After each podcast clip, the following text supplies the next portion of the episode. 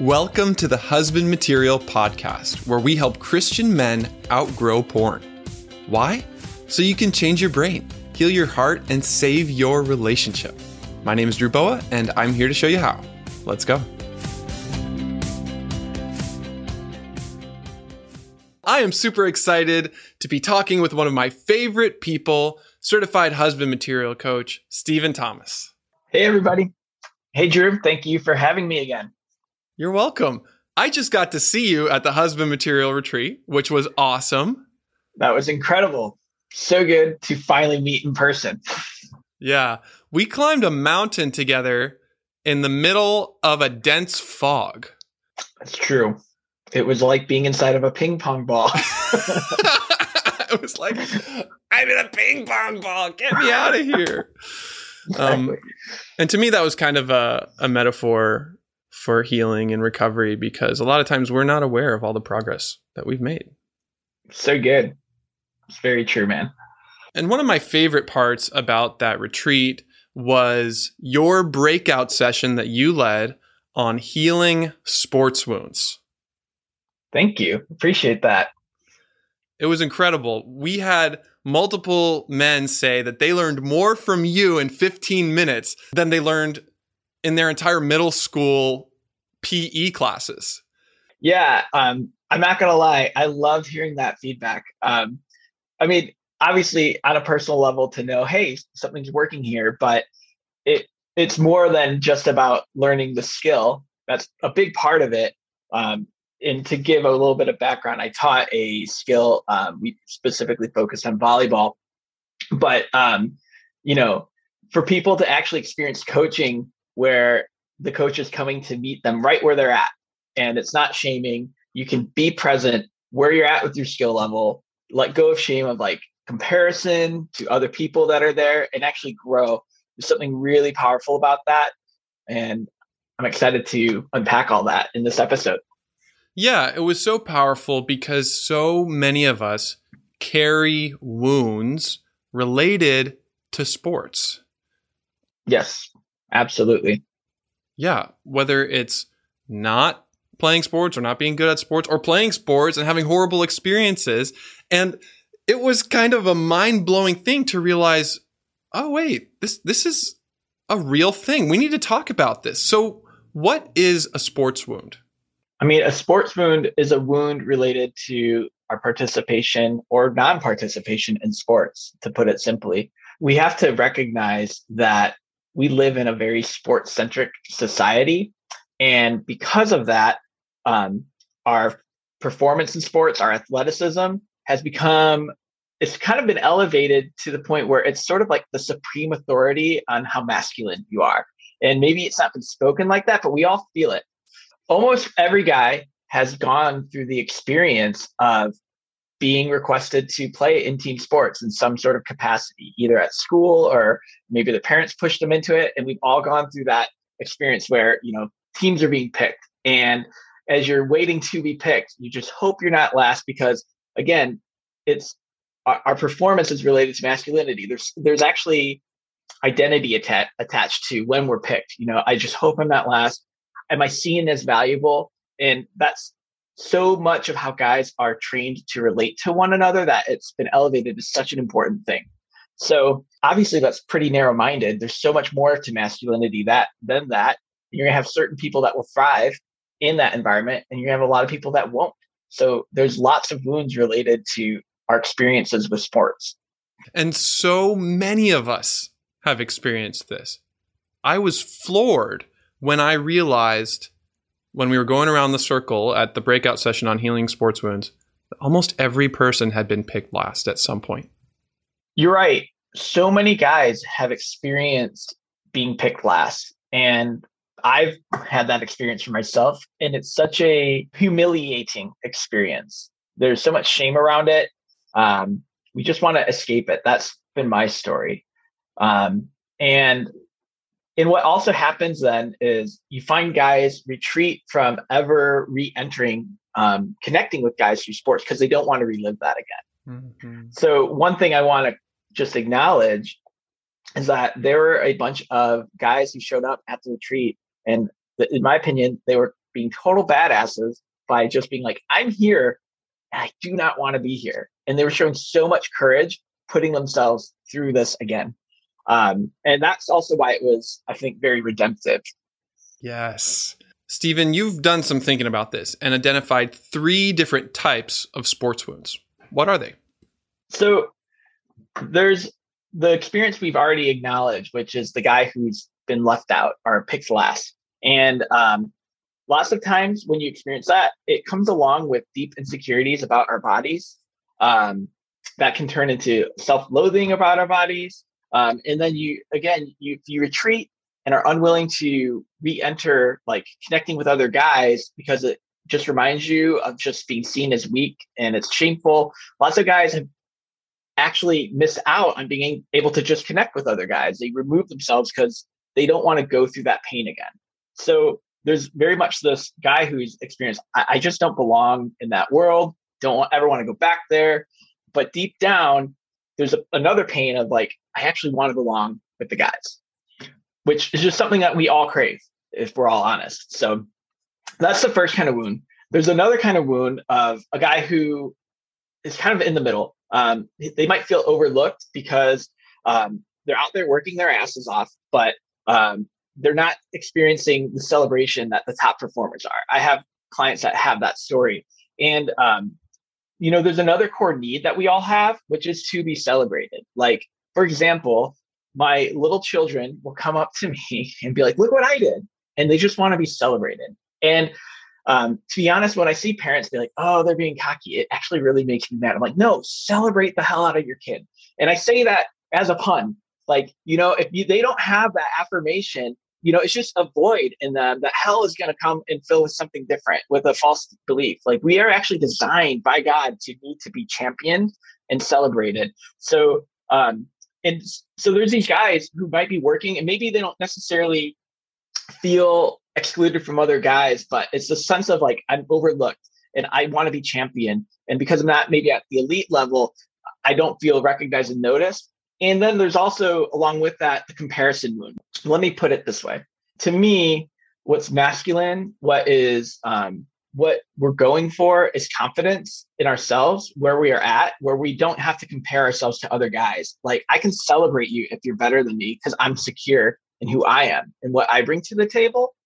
So um, getting rid of that comparison um, is important to be able to do that. But it only comes if we have security. But in the sports world, it's all about comparison.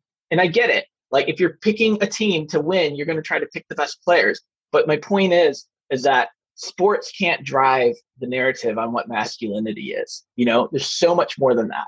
And um, and we have to have that discussion about what masculinity really is. And um, so that that can be expounded on and that other guys can have their masculinity that they can become secure in it and that they can hear the affirmation they need and it can be unrelated to sports you can be a total badass in so many ways absolutely i mean i was thinking about this like i think of like the old days of you know those old paintings where if you go to like a museum and you see painting and there's just so much intricate detail where they've like spent all this time i'm like man, the guy who did that showed showed so much self control and showed so much um, self regulation, self regulation to see that through. Like to me, that's a masculine quality. So my point is, like, if you have a son that is art bent, like there's masculine traits that are going to come out of him in his art. So why not affirm that? You know, why not draw that out rather than put the doubt in his mind by like comparing his masculinity to others through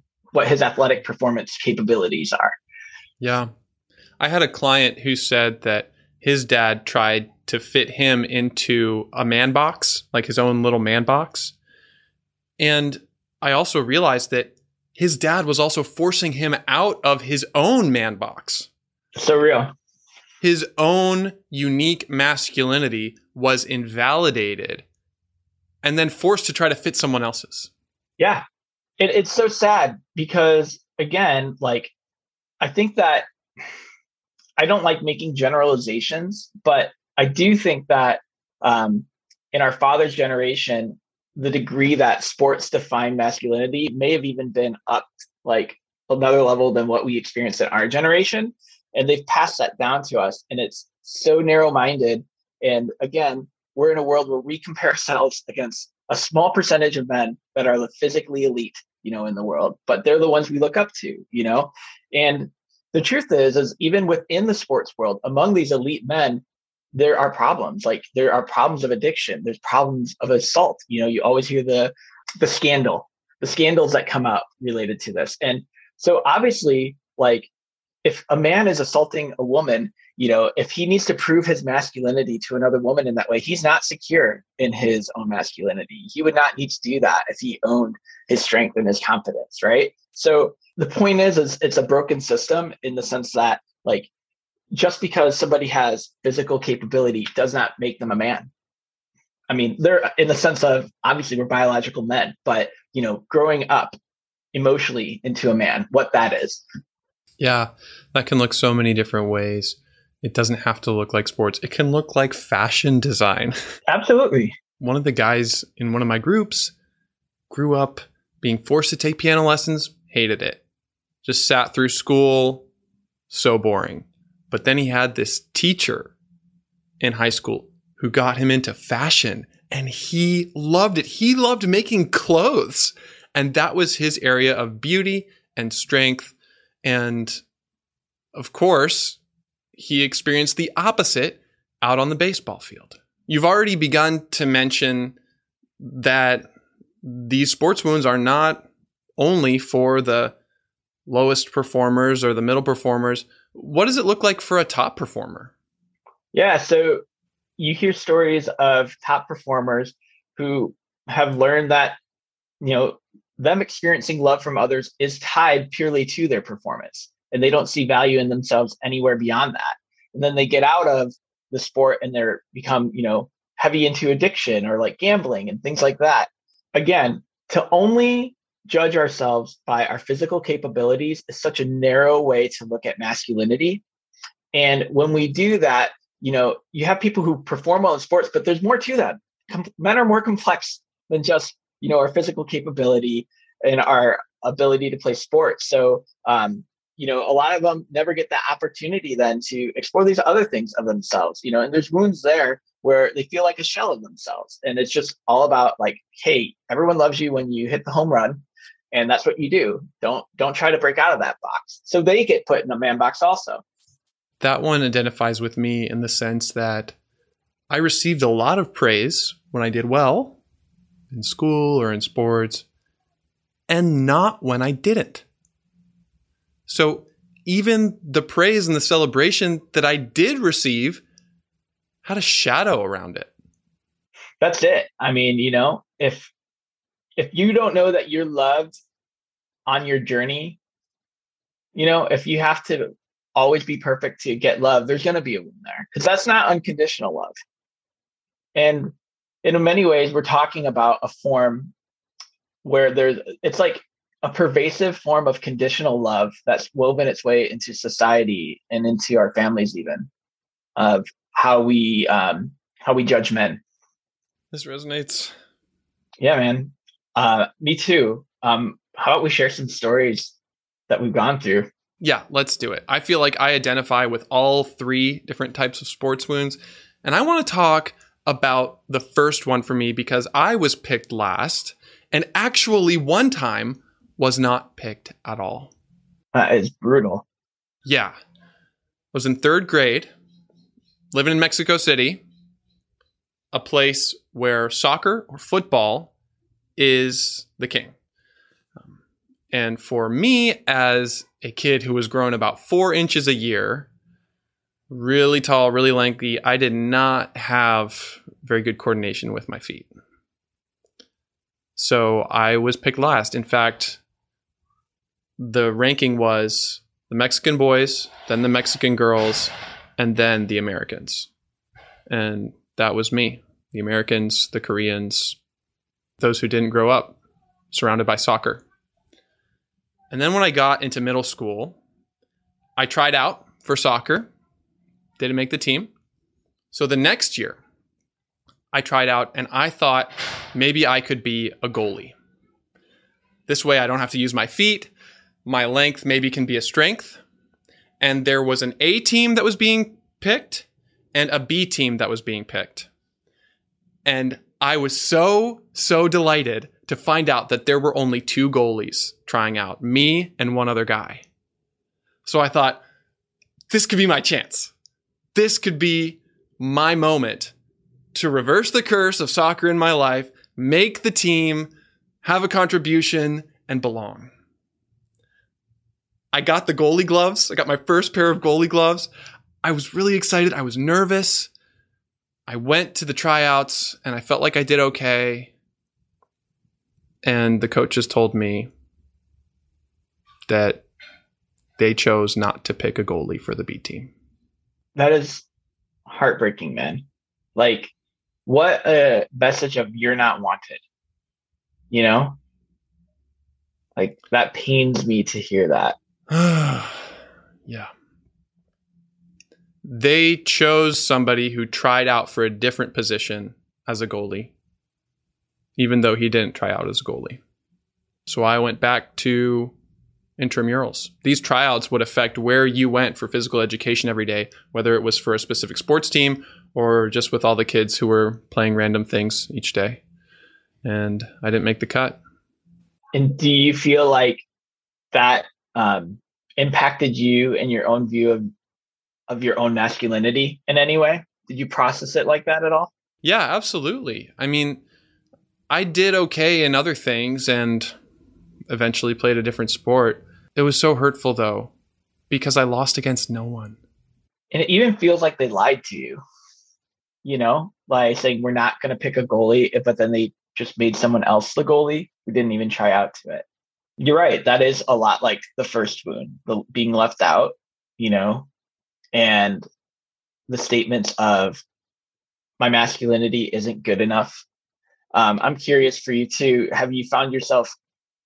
Did you find yourself avoiding sports at all from that experience? Definitely avoided soccer. No surprise there. Yeah, which is a shame because, you know, let's say if somebody just was willing to give you the time, what could that have been? You know what I mean? Like at the husband material retreat clinic that we did. Um, in that breakout session, you know, there were all different kinds of skill level coming in. And it was just about, just because of my pain that I've gone through, and I'll share some stories in a minute, but um, meeting people patiently where they're at and just teaching them where they're at, giving them that focused attention got them to say things like, man, in 15 minutes with you, I learned more than I've ever learned throughout middle school. And some people expressed they're pissed that that was their experience that they had with coaches because, you know, like, why should soccer be ruined for you? You know what I'm saying? Like, yeah. can we create space for people? You know, and I get it that there can be a difference between competitive sports and stuff like that, but still, it shouldn't be this shaming thing, and there shouldn't be so much identity tied to it. Totally agree. Stephen, what did a sports wound look like for you? Quick backstory about myself. Um, I grew up in Chicagoland during the Jordan era, and um, my family was very into sports. Um, I'm the youngest of four. I watched all my siblings play sports, and um, I went to small private Christian schools, and these schools were really small. So I, I switched schools in third grade, and um, I was super excited because I was going to now be old enough to actually participate in team sports because these schools were so small that they needed everyone from third through eighth grade to participate. But this was super exciting for me. Um, I was chomping at the bit to finally get to do this. The first sport of the year was soccer, soccer again. and we went to a practice actually before the school year even started. And the first thing that happened when I got there was the coach noticed for some reason and decided to call out that um, there was another kid at the practice who was previously the shortest person there, but he noticed that I was also short. So we had to stand back to back and in front of everyone measured who was shorter. And lo and behold, I now held the title of shortest person at the um, at the soccer practice. And something I didn't process and realize at eight years old was that I was at this, you know, on this team with third through eighth graders. So that's eight to 13 years old.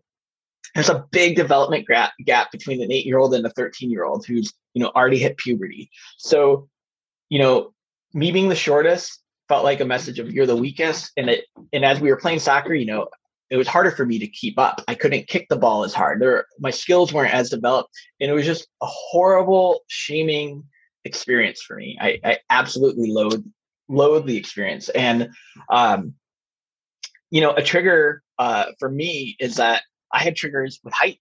So actually, it would be a common thing where if I saw tall guys or who are like athletic, it felt like they would want nothing to do with me. You know, um, these guys are going to judge me and think I have no value. You know, so I'll just avoid that. So just from that one experience, you know, that's showed up where I've had to process and realize, oh, I need to like bring some healing to the story that's been playing out in my life where I've been excluding myself because of the pain I've experienced in the past. And if I remember correctly, some of that pain came from the other boys, right? So yeah, I mean, ultimately there's a whole other story there where I was bullied and not invited, not included to a birthday party at the beginning of the season. And in the small private school where everyone else is invited but you, like it was hell.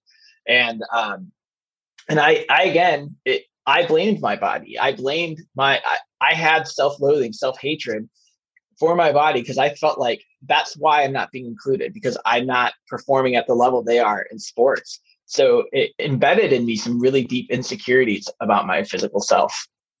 So wrong. I'm angry for you.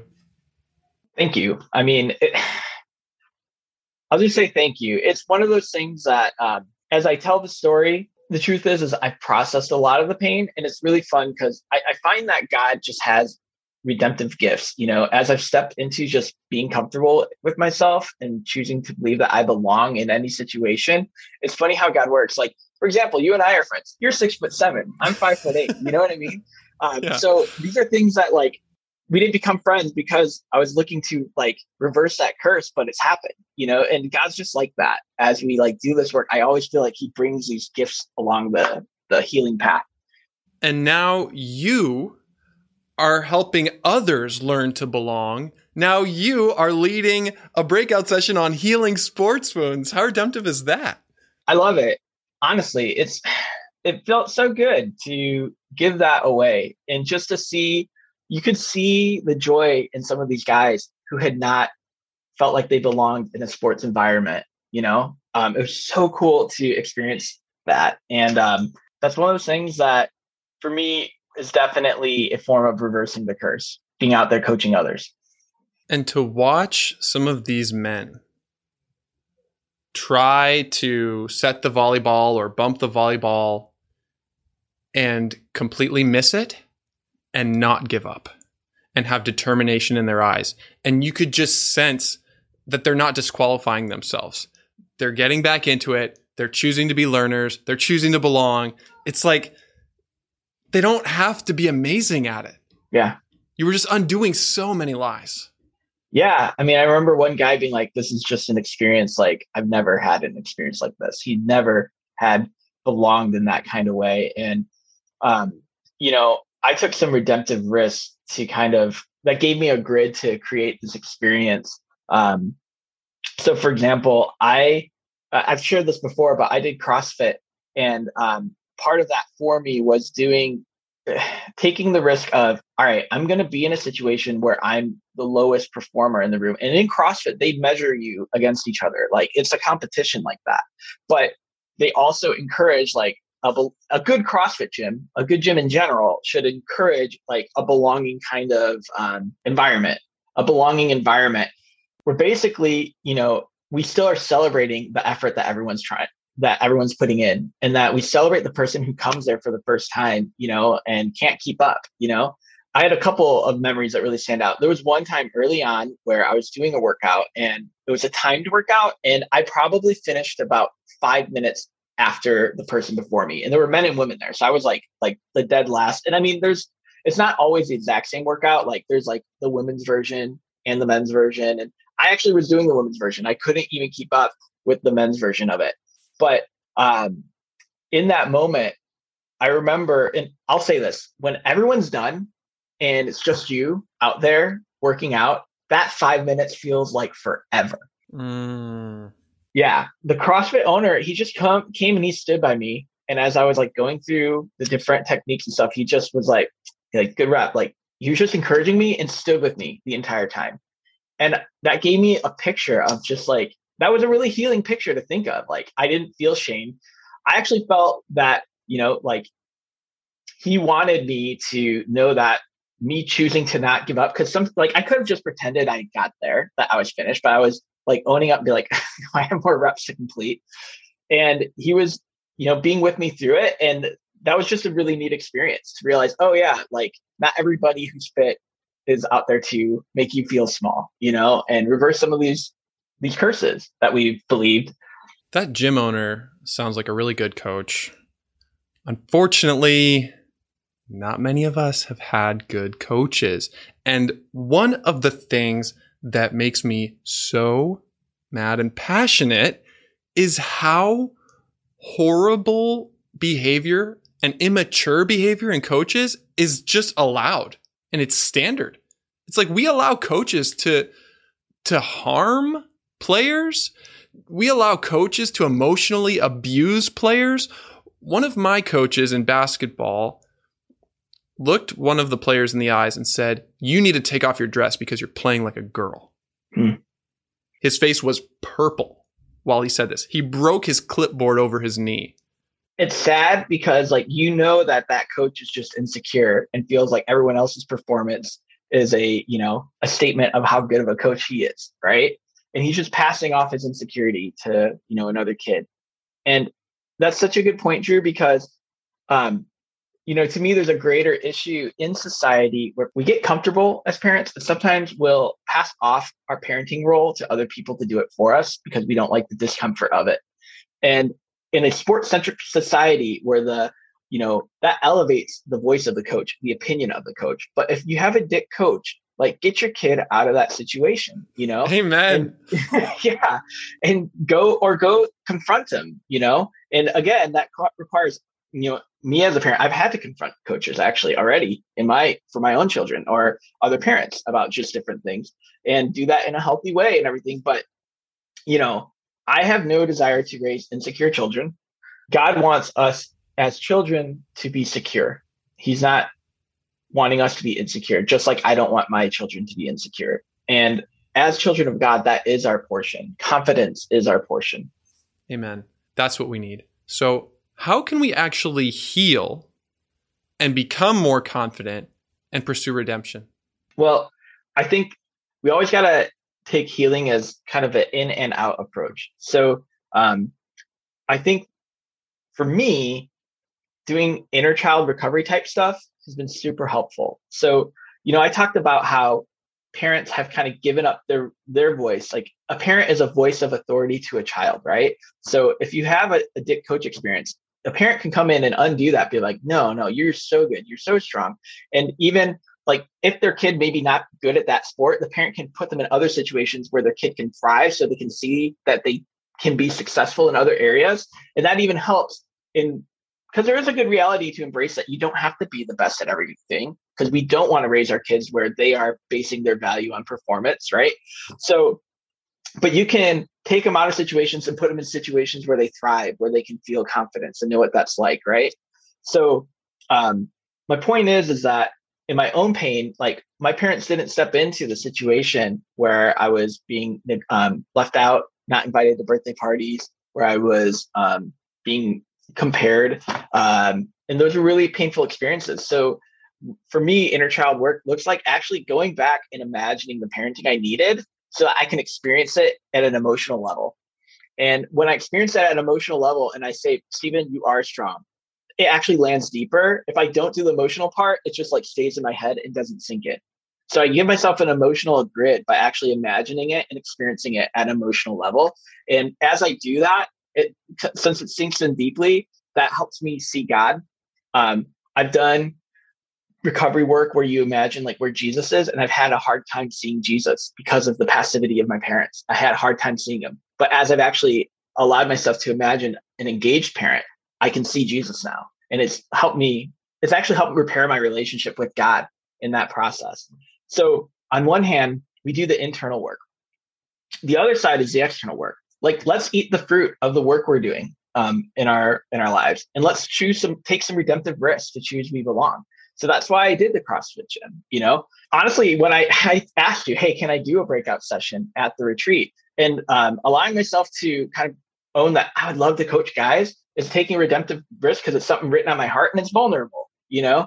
But my point is you put yourself out there and um, put yourself in situations where you have to like the only way you can like do it in a healthy way is to choose to believe hey i belong.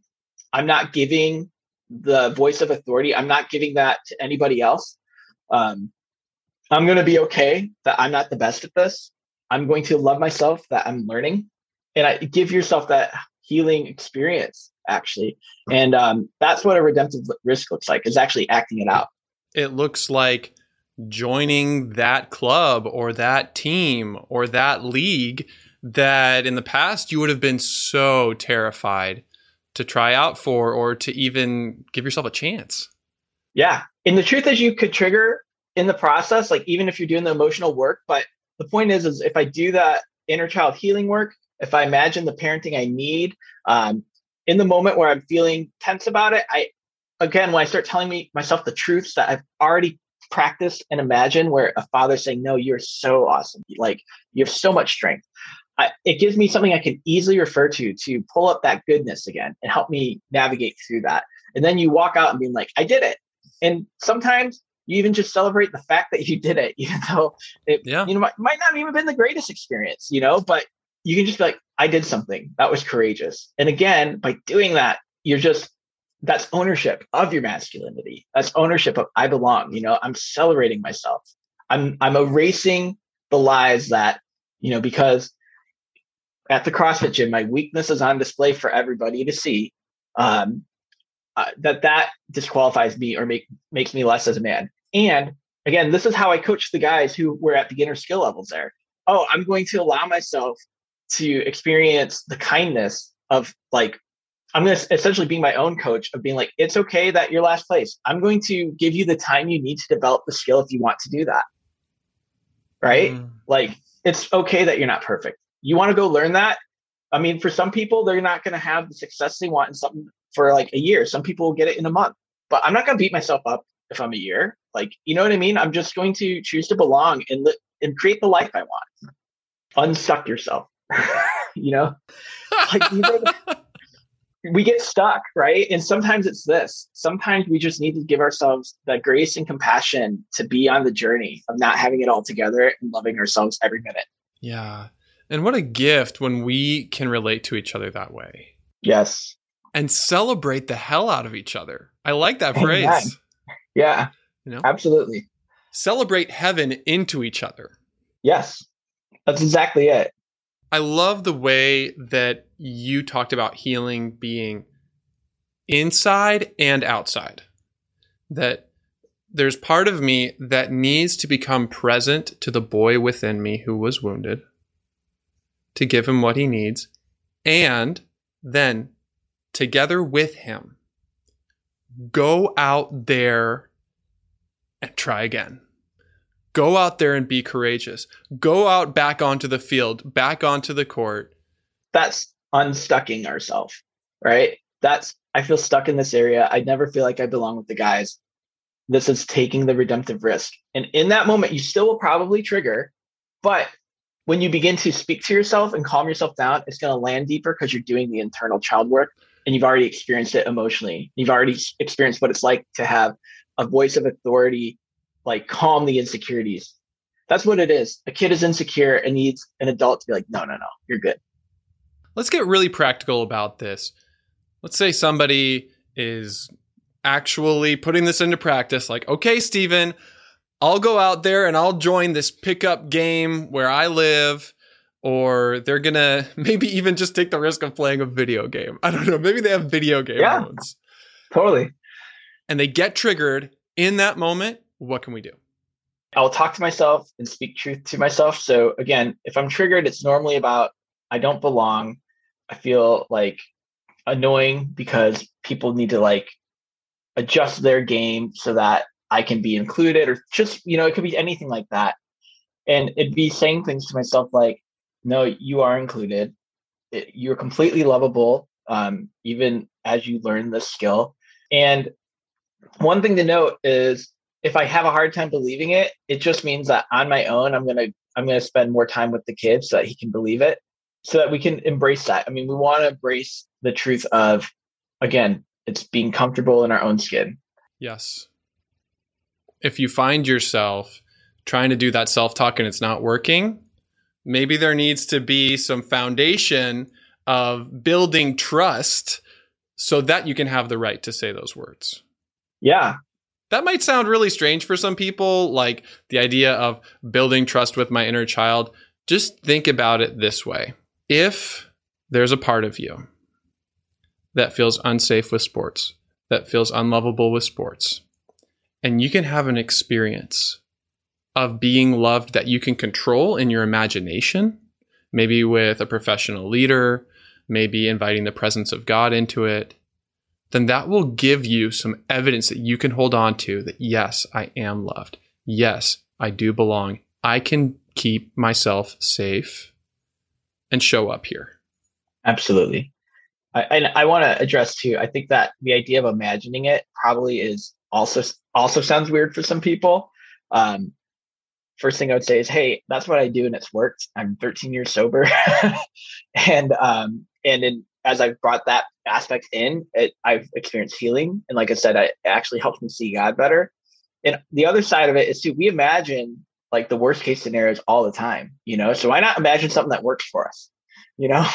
Yeah. Um, and it's funny because it's a lot like watching a movie when you watch a movie you um, experience the emotions that the people can feel you can empathize with them and you can really like have an emotional experience so why not like watch a movie of healing for yourself and again all you're doing is expanding your ability to receive love you know because if you're just doing it kind of in a logical way it's not going to sink down in a way that feels like holistic. It's not going to feel like it's in your heart.